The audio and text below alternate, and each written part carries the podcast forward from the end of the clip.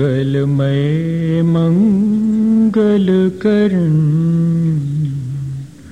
वीतराग विज्ञान। नमु ताहि जाते भये अरवन्तादि जो विद्यादि सागर सुधी,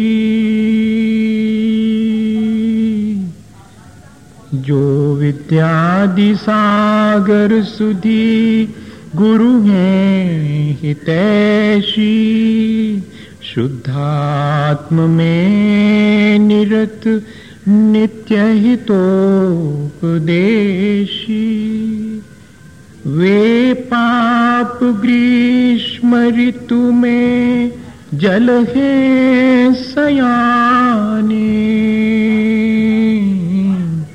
पूजून के सतत केवल ज्ञान पाने, पूजून के सतत केवल ज्ञान पानी। बोले भगवान महावीर स्वामी की, आचार्य कुंद कुंद स्वामी की, आचार्य गुरुवर विद्यासागर मुनि महाराज की।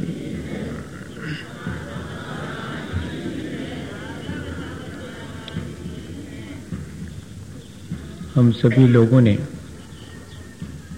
पिछले तीन चार दिनों में एक बार फिर से अपने जीवन को बहुत गौर से देखने का प्रयास किया है। हमारे अपने जो कर्म हैं, जिन्हें हम रोज करते हैं या जिन्हें हम कर चुके हैं, वे कर्म हमारे पूरे व्यक्तित्व को, हमारे जीवन को प्रभावित करते हैं।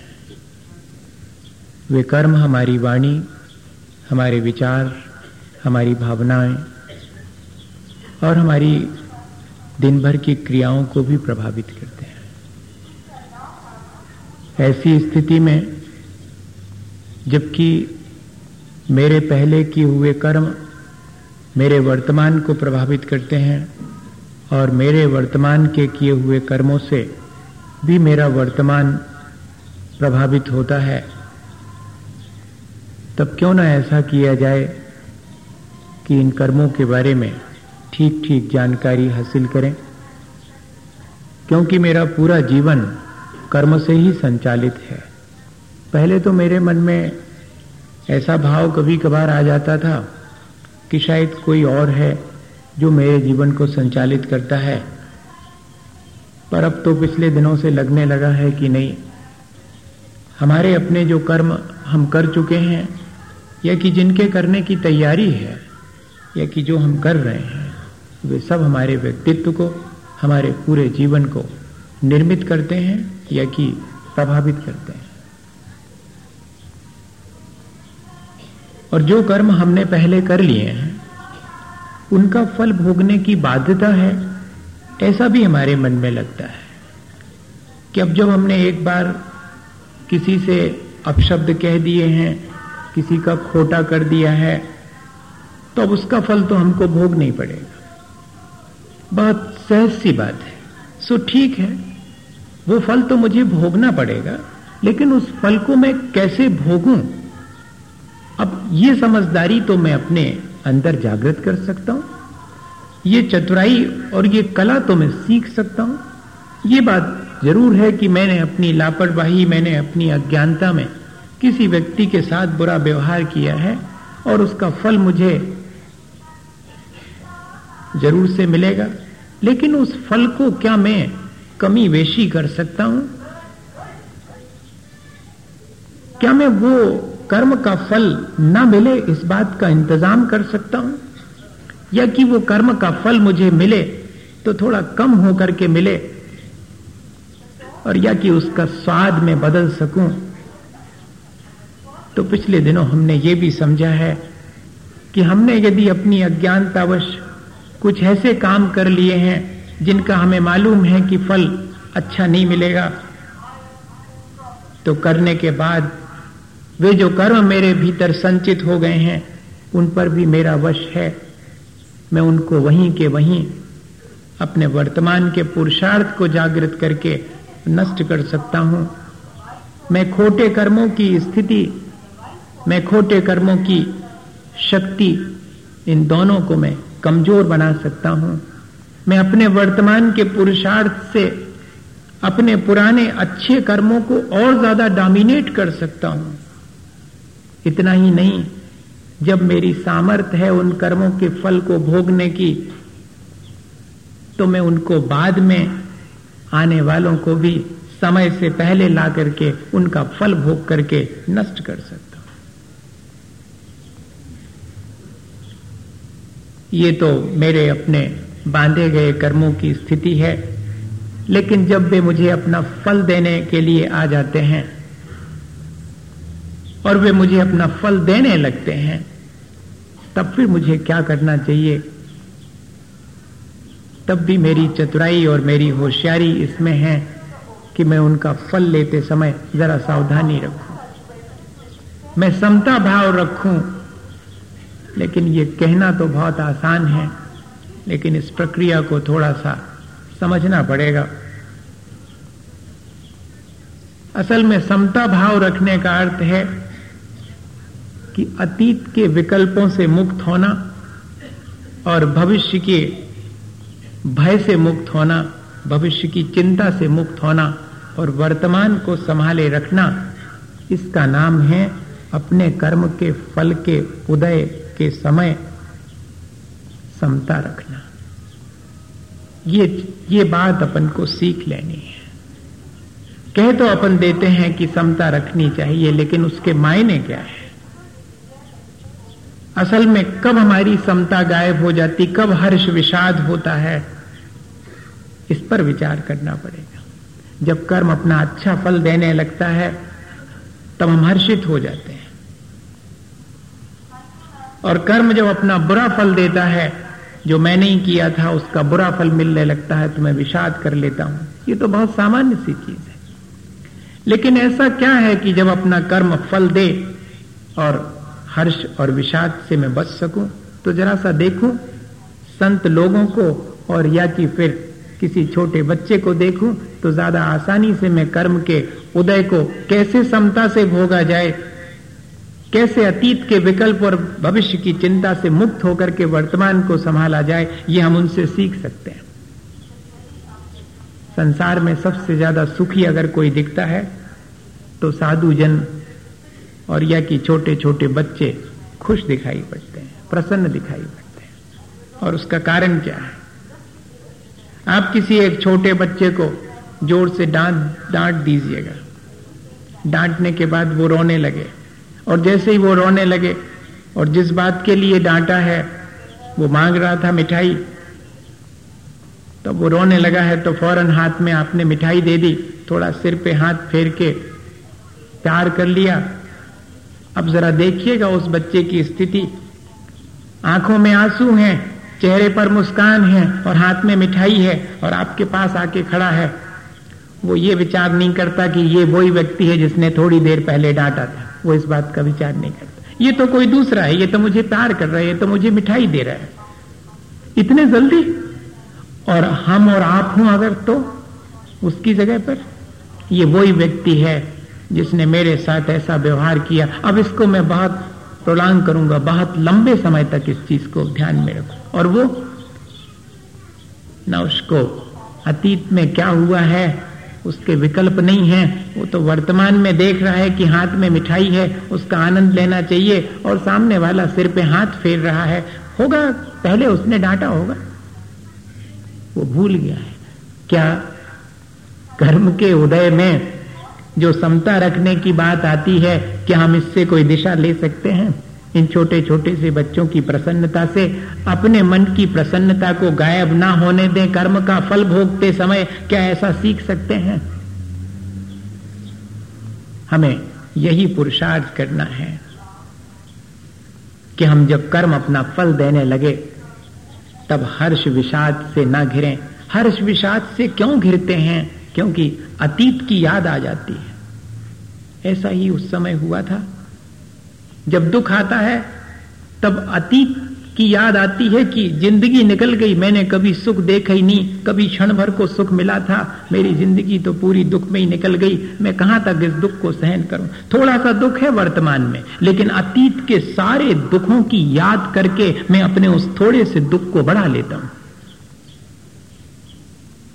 और ऐसे ही, जब मेरे किसी साता कर्म का उदय आता है थोड़ी सुख सुविधाएँ मेरे चारों तरफ़ इकट्ठी होने लगती हैं, तब भी मैं उसमें अत्यंत हर्षित होकर के भूल जाता हूँ कि पिछले दिनों भी तो यही सारे संयोग मिले थे और उन संयोगों में, इन सारी सुख सुविधाओं में मैंने इसी तरह से हर्षित होकर के और अपने जीवन में दुखी कमाया था।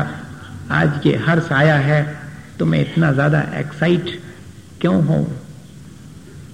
अगर ये विद्या हमारे लिए सीखने में आ जावे, कि हम अतीत से मुक्त हो जावें, और दूसरी चीज़ ये और है, कि जब दुख आता है तो थोड़ी देर को आया है, ऐसा नहीं लगता। ये पता नहीं कब तक चलेगा। आगे भविष्य की चिंता और हो जाती है, और जब सुख आता है, तब भी चिंता होती कि ये लंबे समय तक बना रहेगा कि नहीं बना रहेगा। दो ही चार दिन में न खत्म हो जाए। या तो अतीत साथ में जुड़ता है और या कि भविष्य की चिंता जुड़ जाती है और फिर मैं अपने वर्तमान के सुख दुख को आनंद न लेकर के, न सुख का आनंद लेता हूँ, भविष्य की चिंता से ग्रसित होकर के वर्तमान के सुख को बचाए रखने के प्रयत्न में अपना जीवन खो देता हूँ, या कि वर्तमान के दुख को सहन न करके और उससे बचने के मिथ्या उपाय करने लगता हूँ तो मेरे अपने कर्म के उदय को मैं कैसे व्यवहार करता हूँ उसके साथ इसी पर मेरा पूरा व्यक्तित्व और मेरा पूरा जीवन टिका हुआ है। क्या हुआ था एक बार? एक घटना से अपन इस चीज़ को समझें और फिर आज अपने को इस कर्म बंध की प्रक्रिया को जीतने का क्या उपाय हो सकता है, इस पर थोड़ा सा विचार करना है। क्योंकि बांधे गए कर्मों के परिवर्तन का विचार हमने कर लिया है। जो बंध गए हैं, वे उदय में आकर के अपना फल भी देने लगे हैं। तो उसमें जरा सावधानी रखनी है, चतुराई रखनी है। उसके फल भोगते समय ये भी हमने सीख लिया है। लेकिन इन कर्मों को जीतूं कैसे? अगर ये प्रक्रिया हमेशा चलती रहेगी तो कैसे काम चलेगा इसलिए उस पर भी अपन विचार करेंगे। क्या कर्मों को जीतने का कोई उपाय है? ऐसा कर्म करूँ जिससे कि मेरे कर्मों से मैं मुक्त हो जाऊँ, क्या ऐसा कोई उपाय है? वो भी है। आचार्य भगवंतों ने कृपा करके सारी बातें बहुत व्यवस्थित ढंग से और हमें समझाई हैं। हम उसका लाभ लेवें। अभी अपन थोड़ी सी चर्चा कर लेवें कि कैसे हम अपने सुख दुख को अतीत से और भविष्य से जोड़ करके और जब कर्म का उदय आता है, तब उसमें समता नहीं रख पाते हैं।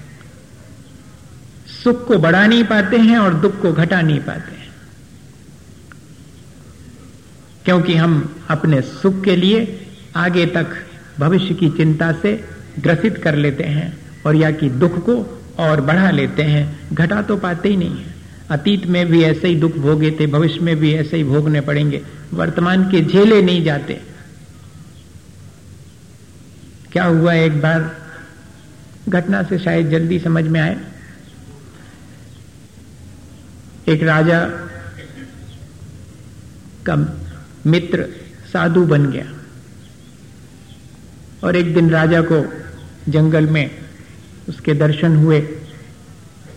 तो राजा का मन हुआ कि अपने मित्र से कभी कोई विपत्ति आवे तो उसमें क्या करूँ? सबके मन में ऐसा लगता है कि कभी कोई विपत्ति आवे तो कोई ऐसा सूत्र तो मेरे जीवन में रहे जिससे कि मैं उससे बच सकूँ। तो अपने मित्र होने की वजह से और निवेदन किया कि महाराज, कभी विपत्ति आए तो कोई मंत्र तो दे दो। उन्होंने कहा कि क्यों चिंता करते हो कि विपत्ति आएगी? विपत्ति आएगी इस बात की चिंता सबसे बड़ी विपत्ति है। अभी आई नहीं है। हम खींच खांच के ले आते हैं उसको कि अगर आ गई तो। बाबा जी ने तो यही जवाब दिया कि आएगी ही क्यों? ऐसा सोचते क्यों? बोले, नहीं महाराज जी आपके आपके सोचने की बात है। आप वर्तमान में जीते हो, वर्तमान को संभालते हो। हम तो भैया भविष्य को भी संभालने में लगे हैं। बिगड़ जाएगा तो क्या करेंगे? कभी विपत्ति आ गई तो। आप तो कोई मंत्र दे दो। तो उन्होंने कहा, देखो, जब बहुत बड़ी विपत्ति आए और कोई उपाय नहीं सूचे तब इस मंत्र का उपयोग करना। और एक डिब्बी के भीतर एक कागज़ पर मंत्र लिख करके दे दिया कि इसको रखना। खोलना मत, जब तक कि बहुत बड़ी विपत्ति ना आए, जिससे कि बचने का उपाय ही ना सूचे, तब के लिए है। ये अपने जीवन में जब कर्म का उदय आए, तब कैसे उसको हम झेलें? इसकी विद्या है ये। और ऐसा हुआ कि राजा के जीवन में बहुत बड़ी विपत्ति आ गई। पड़ोसी राजा से झगड़ा हुआ, लड़ाई हुई और राजा को हार माननी पड़ी और हार करके राजा और भाग रहा है। पीछे शत्रु के सैनिक लगे हुए हैं और आगे जाकर के देखता है कि मार्ग बंद हो गया है। और पीछे से तो शत्रु आ ही रहे हैं, एक अकेला, उतने सौ पचास सैनिकों का सामना क्या करेगा? राजा ने कहा कि सोचा कि इससे बड़ी विपत्ति और कोई नहीं हो सकती। अब तो मुझे अपने उस मित्र, साधु की उस सूत्र को, उस मंत्र को याद करना ही चाहिए। और डिब्बी खोली और डिब्बी में से वो कागज़ निकाला। तो उस पर क्या लिखा हुआ था, मंत्र क्या था? This day will also pass ये दिन भी गुजर जाएगा। बस इतना ही मंत्र। This day will also pass राजा के मन में प्रसन्नता आ गई कि बात तो सही है। कितनी बड़ी से बड़ी विपत्तियाँ बीत गई, यही बीत जाएगी। और सचमुच ऐसा हुआ कि वे सैनिक, आगे वह रास्ता बंद है ऐसा जानकर उस रास्ते से न जाकर और सीधे सामने रास्ते से निकल गए। राजा सुरक्षित हो गया।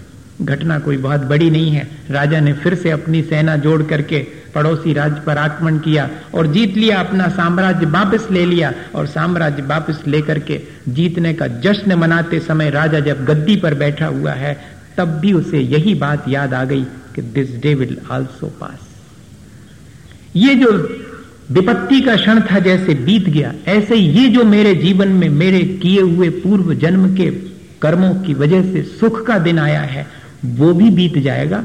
मैं क्यों इसमें ज़्यादा एक्साइट हो रहा हूँ? मुझे विषाद के समय पर डिप्रेस होने की ज़रूरत नहीं है। आया है अगर विषाद का क्षण तो वो भी गुजर जाएगा। और अगर आया है हर्ष का क्षण तो वो भी गुजर जाएगा। क्या ये एक सूत्र इन कर्मों के उदय के समय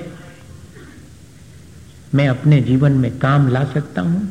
मैं अपने वर्तमान को आसानी से संभाल सकता हूँ। वरना हम तो यही सोचते हैं कि हमारे कर्म उदय में आएँगे और उनका फल हमें भोग नहीं पड़ेगा।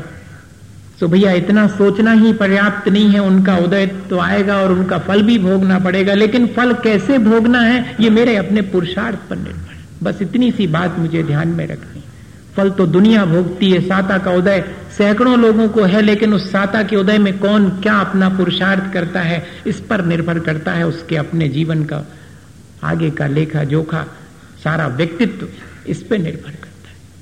कितने लोग हैं जिनको कि साता के उदय में सारी सुख सुविधाएँ मिली हैं, उन सुख सुविधाओं का कौन कैसा उपयोग कर रहा है, इसके लिए कोई कर्म नहीं है, ये ध्यान रखना। हम यहाँ पर मंदिर आए हैं हम यहाँ पर धर्म सभा में बैठे हैं, किसी कर्म के उदय से नहीं बैठे हैं। हम यहाँ पर अपने किसी कर्म को हटा करके, अपने पुरुषार्थ को जागृत करके यहाँ तक आए हैं। किसी कर्म के उदय में यहाँ पर नहीं आए ये ध्यान रखना। सारी चीज़ें सिर्फ़ कर्म के उदय से ही होती हों, ऐसा नहीं है। मेरे अपने पुरुषार्थ से भी होती हैं। मेरे कर्म का ने तो सिर्फ़ इतना ही किया है कि मेरे यहाँ आने में बाधा उत्पन्न नहीं की है, पर लाने में मुझे मदद नहीं की, आया तो मैं अपने पुरुषार्थ से। बस इतना ही ज़रूर हुआ है कि जब मैंने अपने पुरुषार्थ को जागृत किया तो बस वो कर्म मेरा बीच में बाधक नहीं आया, वो आ सकता था। और अगर वो बाधक हो जाता तो हो सकता था कि मैं कहीं बाहर की, कहीं एंगेज हो जाता और यहाँ नहीं आ पाता। इतना तो कर्म का वश है, लेकिन कोई भी कर्म किसी को शराब खाने की तरफ़ ले जाएगा या कि जिनालय की तरफ़ ले जाएगा, ये निर्धारित नहीं करता। ये निर्धारित मैं करता हूँ कि मेरे पैर किस तरफ़ मुड़ना चाहिए। कर्म तो जिस तरफ़ पैर मुड़ेंगे, वहाँ पर बाधा डाल सकता है। हमें उस तरफ़ बाई फोर्स ले नहीं जा सकता। ये ध्यान रखना। ये हमारा पुरुषार्थ है। कोई ये कहे कि मैं तो क्या करूँ? कर्म का उदय है मुझे तो चोरी करने का मन होता है। ये मेरी अपनी चॉइस है, ये मेरे अपने कर्म का उदय नहीं है। हाँ चोरी करते समय अगर मुझे बाधा पड़ेगी तो ये मेरे कर्म का उदय है। मंदिर आते समय मुझे बाधा पड़ेगी तो ये मेरे कर्म का उदय है, लेकिन मंदिर लाने वाला कोई कर्म, प्रकृति नहीं है कि जो मुझे मंदिर तक लेकर के आए। ये मेरा पुरुषार्थ तो सब चीज़ें कर्म के उदय से ही होती हूँ, ऐसा भी नहीं समझना। हम सामान्य रूप से यही मान के चलते हैं, लेकिन बहुत सी चीज़ें हम अपने पुरुषार्थ से करते हैं। इसलिए अब हमने ये बात बहुत अच्छे से सीख ली है कि हम इस बात का रोना नहीं रोएँगे कि क्या करें, हमारे कर्म का उदय है। अब हम इस बात का ध्यान रखेंगे कि क्या करें। मेरे अपने वर्तमान के पुरुषार्थ में कहीं कोई खोट है कि मेरे कदम जो है उस तरफ़ क्यों मुड़ जाते हैं, क्यों नहीं मैं अपने कल्याण के रास्ते पर चलता हूँ, मेरे अपने पुरुषार्थ में कोई खोट है। कोई नियति ऐसी है जो मुझे प्रेरित करती है? कोई मेरे भीतर बैठा कर्म है जो मुझे ऐसा प्रेरित करता है तो कर सकता है प्रेरित, लेकिन मैं उसकी मानूं या ना मानूं, ये मेरे ऊपर निर्भर करता मैं आपसे ये कहना चाह रहा वो मुझे मुश्किल में डाल सकता है। अगर वो असाता का उदय है तो मुझे मुश्किल खड़ी कर सकता है, लेकिन मुझे उस मुश्किल के दौरान विषाद करना है या नहीं करना है? संक्लेशित होना है या नहीं होना है? ये तो मेरे ऊपर निर्भर करता है। आपको थोड़ा सा लगेगा कि ये बात तो कुछ ठीक नहीं जमती। अपने को लगता तो ऐसे ही है, पूरी ज़िंदगी निकल गई ऐसे ही। और अपने पास ढेर सारे उदाहरण हैं, हम भी देना चाहें तो उदाहरण दे सकते कि कोई को कोई के कर्मों को फल ने भोगने पड़ो हो। चाहे राम राजा रामचंद्र जी हों और चाहे भगवान महावीर स्वामी हो, चाहे पहले तीर्थंकर ऋषभ देव हों सबको अपने कर्मों का फल भोगना पड़ा। सो भैया, मैं ये नहीं कह रहा हूँ कि किसी को अपने कर्मों का फल नहीं भोगना पड़ता। मैं तो ये कह रहा हूँ कि कोई कर्मों का फल हंस के भोगता है, कोई रो के भोगता, और कोई शांति से भोगता और कोई घबराहट में भोगता, इतना ही है। भगवान ऋषभ देव के भी छह महीने कर्म का उदय रहा और उनको अंतराय रहा। लेकिन उन्होंने उस अंतराय को कैसे भोगा, ये देखने की बात है। महत्वपूर्ण ये है। उनके छह महीने कर्म का उदय रहा, ये महत्वपूर्ण नहीं है। वो तो किसी के भी रह सकता है। लेकिन उससे उन्होंने कैसे भोगा? शांति से, समता भाव से भोगा। ये ये चतुराई हमें सीखना पड़ेगी। अब देखें कि हम कर्मों को जीत सकते हैं क्या। कर्मों को जीतने के तीन उपाय हैं। पहला तो यह है कि बाह्य वातावरण से जितनी जल्दी सामंजस्य बन सके, बना लेना चाहिए। पहली चीज़, कहीं नोट करके रख लीजिएगा मन में। बाहरी वातावरण से जितनी जल्दी हो सके, सामंजस्य बना लेना। कर्मों के उदय में ये स्थिति गड़बड़ा जाती है। सामंजस्य नहीं रह पाता। या तो बहुत हर्षित हो जाते हैं, या कि विषाद कर लेते हैं। दोनों ही चीज़ें हो जाती, दोनों ही सामंजस्य नहीं है। सद्भाव और अभाव दोनों स्थितियों में सामंजस्य बना करके रखना। और दूसरी चीज़, प्रतिक्रिया ना करें, ऐसी कोशिश करना। करनी पड़े तो कम से कम प्रतिक्रिया करें। और यदि प्रतिक्रिया करें भी तो बहुत पॉजिटिव हो बहुत रचनात्मक और कंस्ट्रक्टिव हो, डिस्ट्रक्टिव प्रतिक्रिया ना हो। दूसरी चीज़ या तो प्रतिक्रिया ना करें, और अगर होती भी है तो अल्प करें, और उसमें भी ध्यान रखें कि वो प्रतिक्रिया रचनात्मक हो। और तीसरी चीज़, संसार के घात प्रतिघात से बचने का प्रयत्न करें, क्योंकि संसार में यही चलता रहता है। ये तीन ही चीज़ें हैं जिन पर हम विचार करें तो इससे हमारे कर्मों को हम व्यवस्थित कर सकते हैं, कर्मों को सही दिशा दे सकते हैं, वर्तमान के कर्मों को सही दिशा दे सकते हैं। अभी तो हमने जो अज्ञानता पूर्वक बांधे थे कर्म, उनको जरा व्यवस्थित किया है, और वे जब उदय उदय में आएँगे तो अपने को व्यवस्थित कर लिया है, और अब जरा इस प्रक्रिया को और समझ ले कि वर्तमान में कर्म कैसे करने जितनी जल्दी हो सके, जल्दी सामंजस्य करना, क्योंकि यहाँ इस संसार में सबको सब चीज़ों का सद्भाव नहीं है और सबको सब सब चीज़ों का अभाव नहीं है। कुछ चीज़ों का सद्भाव है, कुछ चीज़ों का अभाव है। और जब मेरे जीवन में कुछ चीज़ों का सद्भाव होता है और कुछ चीज़ों का अभाव बना रहता है, तब जब सद्भाव होता है तो मैं भूल जाता हूँ कि उस सद्भाव में मुझे उन चीज़ों का सदुपयोग कैसे करना चाहिए। तब मैं उनका दुरुपयोग करने लगता। हूँ और जब उन चीज़ों का अभाव होता है, तब मैं उन चीज़ों के प्राप्त करने के लिए चाहे जैसा उपाय करने लगता। मैं दोनों स्थितियों में अपने स्वधर्म से, अपने कर्तव्य से विमुख हो जाता हूँ। बस यहाँ जाकर के मैं अपना सामंजस्य खो बैठता हूँ। वर्तमान के कर्मों को व्यवस्थित करने का उपाय यही है कि जो सद्भाव और अभाव है चीज़ों का, उसके बीच मैं देखूँ कि कैसे मैं अपने स्वधर्म को या कि अपने कर्तव्य को निभाता रहूँ। क्योंकि चीज़ों के सद्भाव में भी मैं कर्तव्य से विमुख हो जाता हूँ और चीज़ों के अभाव में भी मैं कर्तव्य से विमुख हो जाता हूँ। अपार धन हो उसके सद्भाव में भी मैं अपने कर्तव्य से विमुख होता हूँ। या कि धन का अभाव हो, तब भी मैं अपने कर्तव्य से विचलित होकर के और मिथ्या कार्य करके और धन संपत्ति अर्जित करने लगता हूँ। दोनों ही स्थिति में मेरा बाह्य वातावरण से सामंजस्य खो जाता है और मेरे कर्म मेरे जीवन को नष्ट कर देते हैं। दोनों स्थितियों में नष्ट करते हैं। चाहे सद्भाव हो या अभाव और दोनों के बीच जो बैलेंस करके चलता है वो ही जीत पाता है। इन कर्मों को जीतना है अगर तो उन दोनों के बीच सामंजस्य रखे। जीवन में हम देखते हैं, किसी के पास धन पैसा है तो ज्ञान नहीं है, किसी के पास बुद्धि है तो शरीर ठीक नहीं है। किसी के पास में अगर धन पैसा है तो बेटा नहीं है, और अगर बेटा है तो शराबी निकल गया है। इधर सद्भाव है और उधर अभाव भी है। और इन दोनों के बीच में हम कोई सामंजस्य नहीं बिठा पाते हैं। क्षण भर को एक तरफ़ देखते हैं और लोगों की अपेक्षा, मेरा बेटा तो है कम से कम। तो जरा मन को दिलासा मिलती है, लेकिन अगले क्षण देखता हूँ कि बिगड़ तो गया है। संस्कार विहीन है। अगले क्षण मुझे फिर दुख खेल लेता है। मैं सामंजस्य नहीं कर पाता। जाने कितनी चीज़ें मेरे जिनका कि मुझे सद्भाव है और जिनका कि मुझे अभाव है, उन सब चीज़ों के बीच में मैं क्या करूँ? कैसे अपने जीवन को आगे ले जाऊँ जिससे कि मैं अपने कर्तव्य से विमुख ना हो पाऊँ? बस इतना ध्यान रखना। क्योंकि इन चीज़ों का संयोग और वियोग दोनों मेरे जीवन में होता है और उस संयोग वियोग के गुणा भाग में ही मैं अपने कर्तव्य से विचलित हो जाता हूँ। इन चीज़ों का जब संयोग होता है, तब भी मैं विचलित हो जाता हूँ।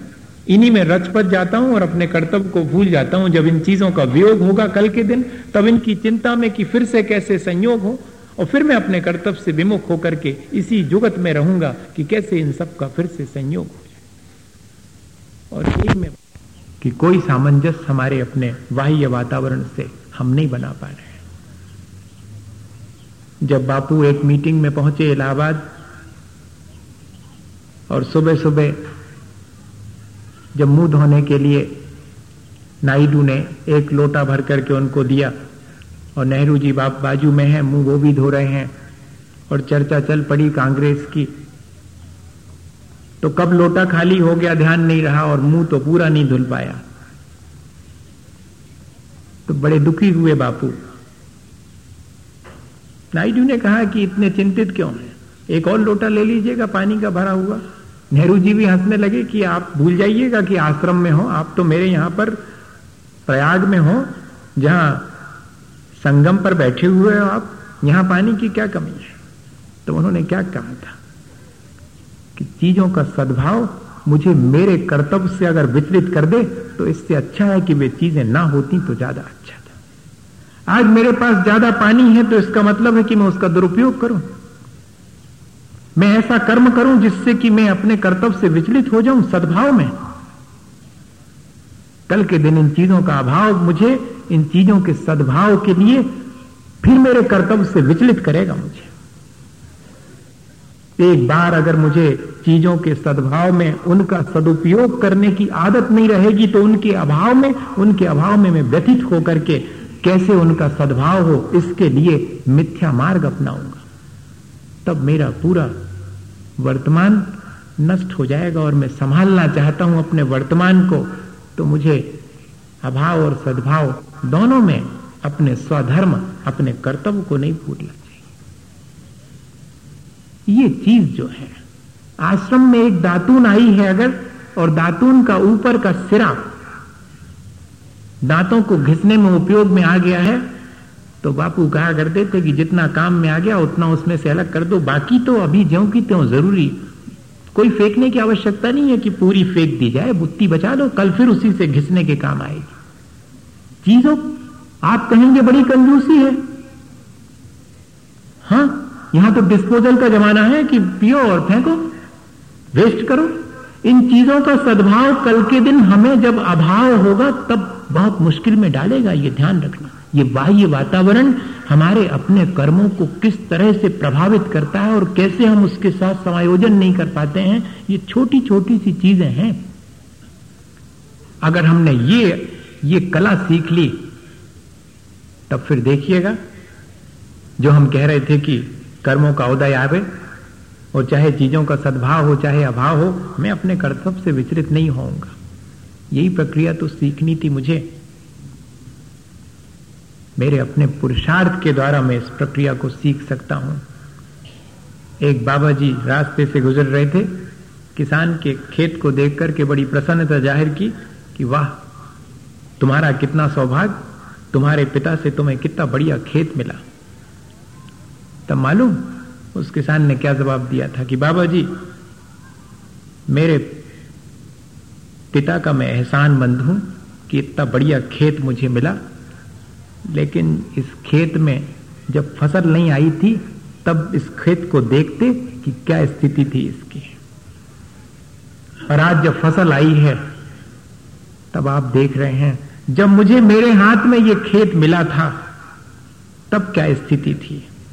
ये बात मुझे किस बात की प्रेरणा देती है? मुझे वर्तमान का जीवन कैसा मिला था? अब मैंने उसमें किस तरह से इजाफा किया है? ये मेरे अपने पुरुषार्थ का फल है, ये मेरे अपने बाह्य वातावरण के साथ एडजस्ट करने की सामर्थ्य है। जो जितना, जो प्राप्त हुआ है, उसमें मैं क्या बेहतर से बेहतर कर सकता हूँ? मुझे दो हाथ और दो आँखें और दुरुस्त शरीर मिला है तो मैं क्या बेहतर कर सकता हूँ? मैं अपने कर्तव्य को कैसे ठीक से करूँ? अगर ये चीज़ मेरे मन में बनी रहे तो आसानी से मैं कर्मों को जीत सकता हूँ। और दूसरी चीज़ कि मैं प्रतिक्रिया ना करूँ, पर यह तो बहुत मुश्किल है। कोई मुझे गाली दे और मेरे भीतर कुछ भी ना हो, पानी हिले तक नहीं भीतर का, ऐसा तो हो ही नहीं सकता। कोई मुझे प्यारी सी बात कहे और मेरे भीतर मैं एक्साइट नहीं हूँ, ऐसा हो ही नहीं सकता। प्रभावित हुए बिना रहते ही नहीं मैं। जो भी एक्शन होता है बाहर से, मैं उसका रिएक्शन हमेशा करता हूँ। बिना रिएक्शन के तो होते ही नहीं। तो फिर ठीक है, मुझे प्रतिक्रिया तो करनी है। बाह्य वातावरण मेरे ऊपर प्रभाव डालेगा। मुझे उसकी प्रतिक्रिया कैसी करनी है? मुझे प्रतिक्रिया कम से कम करनी है। और जहाँ तक बन सके बुरी प्रतिक्रिया को पोस्टपोन करना है। और अच्छी प्रतिक्रिया करने के लिए हमेशा ध्यान रखना है। इतना नहीं कर सकते क्या अपन? है तो बहुत मामला कठिन। अपने को तो जब घर में माँ कहती थी कि फलाना काम कर दो, हम नहीं करते, हमें फुर्सत नहीं है। पहले नंबर, बाद में कहेंगे धीरे से हाँ बताओ, क्या करना है? अब कर्म तो पहले कर चुके आप। अब सुधारने की प्रक्रिया है, सुधार लो। हम सबके साथ भी यही है। सबसे पहले हम रिएक्शन क्या करते हैं? नेगेटिव रिएक्शन करते हैं। इतनी आदत हमारी पड़ गई है कर्म हम करते भी हैं तो नकारात्मक कर्म अधिक से अधिक करते हैं और हम कर्मों को जीतना चाहें। नकारात्मक कर्म करने वाला कर्मों को जीत नहीं सकता। जो सकारात्मक पॉजिटिव कर्म करता है, रचनात्मक कार्य करता है, वो कर्मों से पार हो जाता है। कक्षा में फेल होने वाला आगे की कक्षा में नहीं बढ़ता, भैया कक्षा में पास हो जाने वाले को आगे की कक्षा में बढ़ाया जाता है और हम तो अपने कर्म करने में फेल हैं तो कर्मों से पार कैसे होंगे? जरा कर्म करने की प्रक्रिया तो सीख ले कर्म तो करना है, जो कुछ भी होंगे, सामने से आएँगे, उनकी प्रतिक्रिया करनी है। उस प्रतिक्रिया को कैसा करना है? अत्यंत अल्प प्रक्रिया, प्रतिक्रिया करने वाला कर्मों से पार हो जाएगा। और अगर प्रतिक्रिया करता भी है और पॉजिटिव करता है, तब भी उससे पार हो जाएगा। सिर्फ़ ये प्रक्रिया अपन को सीख लेनी है। रास्ते से चले जा रहे हैं और कांटा लग गया, खून निकलने लगा। क्या प्रतिक्रिया करनी है? अरे, कैसे लोग हैं, रस्ते में पत्थर डाल देते हैं। एक प्रतिक्रिया ये है। और अगर ज़्यादा अपना रौब है, अपना रुतबा है अगर तो पत्थर क्या? मैं तो पूरी रोड फिर से बनवा दूँगा। हाँ, ऐसी प्रतिक्रिया करूँगा। और या फिर तीसरी प्रतिक्रिया और है जो सज्जन पुरुष की प्रतिक्रिया होती है। दोनों प्रतिक्रियाएँ संसार बढ़ाने वाली हैं मेरे कर्मों के लिए और अधिक मौका देने वाली हैं मेरे साथ ट्रैप होने का, मेरे साथ बंधने का। और उन कर्मों को हटाने का, जीतने का उपाय क्या है कि जिस क्षण मुझे वो कांटा लगे, तब धन्यवाद देता हूँ कि चलो, कांटा ही लगा। संभव है कि इससे भी ज़्यादा कोई चोट लग सकती थी। अच्छा हुआ, निकल गया मामला। किसी से कोई शिकायत नहीं है। किसी के प्रति कोई दुर्भावना नहीं है। अपने जो कर्म मैंने किए थे, उनका फल अच्छा हुआ। मेरी सावधानी और मेरी पूरी कॉन्शियस के साथ ये कर्म आकर के निकल गया। अब मुझे कोई प्रतिक्रिया नहीं करनी और करनी भी है तो पॉजिटिव पॉजिटिव सिर्फ़ इतनी कि धन्यवाद दे रहे हैं कि बहुत अच्छा हुआ, निकल गया। किसी के गाली देने पर क्या धन्यवाद देने का मन होता है? नहीं होता। सीखना पड़ेगा। कि बहुत अच्छा हुआ, गाली दे के ही मामला निपट गया, पता नहीं, तमाचा मार सकता था। मेरा कर्म मैंने पता नहीं कैसा बांधा था, जो कि सिर्फ़ गाली लेकर के आया और हो सकता था कि ये तमाचा दे सकता था, हो सकता, धक्का दे सकता था, हो सकता है कि कल के दिन अगर इसको, मेरे किसी कर्म के उदय की वजह से इसको ऐसी प्रेरणा हो जाती तो मेरे ऊपर बंदूक भी चला सकता था। अच्छा हुआ कि गाली में मामला निपट गया। धन्यवाद। बहुत मुश्किल है। ऐसा रिएक्शन बहुत मुश्किल है।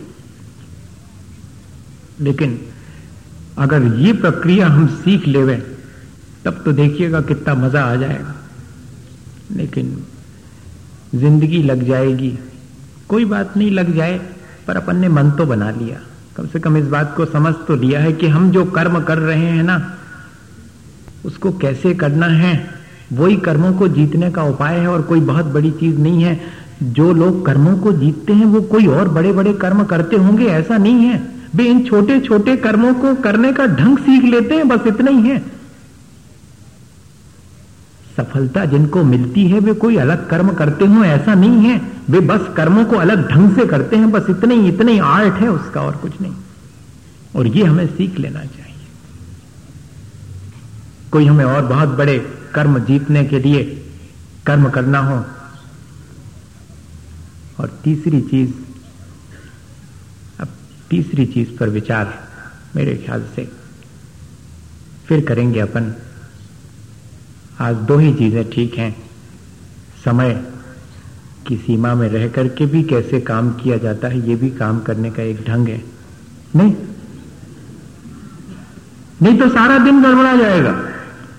सामंजस्य बाह्य वातावरण से खो जाएगा। कल किसी ने प्रश्न कर दिया था, उसका जवाब भी दे दे रहा हूँ। कि धार्मिक कार्यों में समय की सीमा की क्या आवश्यकता है? उन्हें तो जितनी चाहे देर तक करना चाहिए। लेकिन ध्यान रखना, अपने कर्तव्य से विमुख होना धर्मात्मा होने का लक्षण नहीं है। मैं सुबह से पूजा विस्तारू और ना मुझे अपने बच्चों के भोजन की चिंता है, और ना मेरे परिवार की, और सुबह की विस्तारी और शाम तक कर रहा हूँ। कहने को तो मैं पूजा कर रहा हूँ। बा भैया, तब तो फिर बहुत अच्छा है। मैं अपने कर्तव्य को और दायित्व को पहचानूं, दोनों में बहुत फ़र्क है। धर्म ध्यान करना मेरा दायित्व है, लेकिन इसके साथ कितनी देर तक, कैसा क्या करना यह मेरा कर्तव्य है। पढ़ना मेरा दायित्व है, क्योंकि मैं विद्यार्थी हूँ। लेकिन कर्तव्य यह है कि समय से स्कूल में पहुंचूं। ऐसा नहीं कि मुझे तो पढ़ना मेरा दायित्व में दो बजे पहुंचूँगा स्कूल। ग्यारह बजे स्कूल लगता तो ग्यारह बजे पहुँचना पड़ेगा। ये मेरा कर्तव्य है। मुझे तो भोजन खाना करना है, सुबह से शाम तक कभी भी कर सकता हूँ। ऐसे नहीं चलेगा। मेरा कर्तव्य है कि जब माँ थाली परोस के बुला रही है, तब उस समय पहुँच जाऊँ। बाकी काम छोड़ करके या कि बाकी काम इस तरह व्यवस्थित करूँ कि समय पर पहुंचूं। इसलिए यह भी आवश्यक है। ये जवाब भी मुझे ज़रूरी था देना। हम इस तरह बाह्य वातावरण से सामंजस्य नहीं बना पाते हैं। हमें अपने कर्तव्य को पहले ध्यान में रख करके और अपने कर्म करना चाहिए और प्रतिक्रिया जितनी हो सके कम करें और अगर करें भी तो पॉजिटिव हो।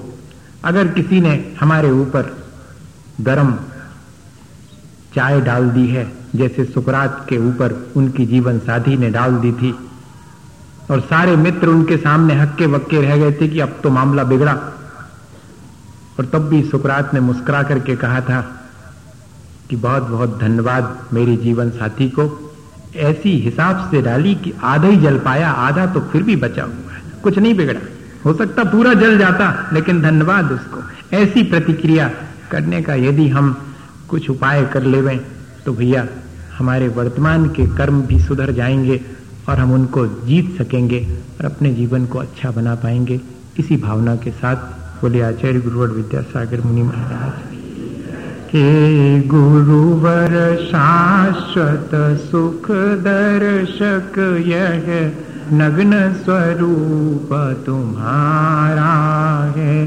जग की नश्वरता का सच्चा दिग दर्शन करने वाला है। जब जग विषयों में रच पच कर, गाफिल निद्रा में अथवा वह शिव के निष्कंटक पथ में विषकंटक बोता हो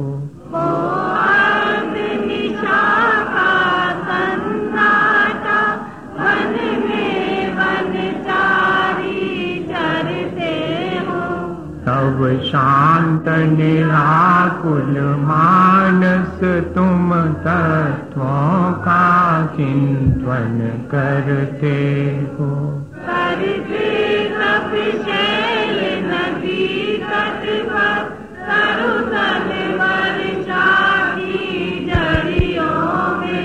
समतारस पान किया करते सुख दुख दोनों की कड़ियों में। अंतर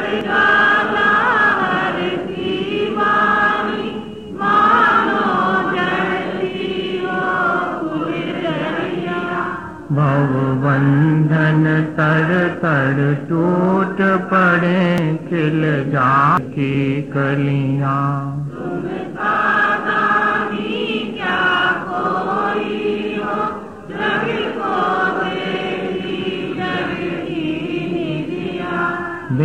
रात लुटाया करते हो शम शम की अविनश्वर प्रणाम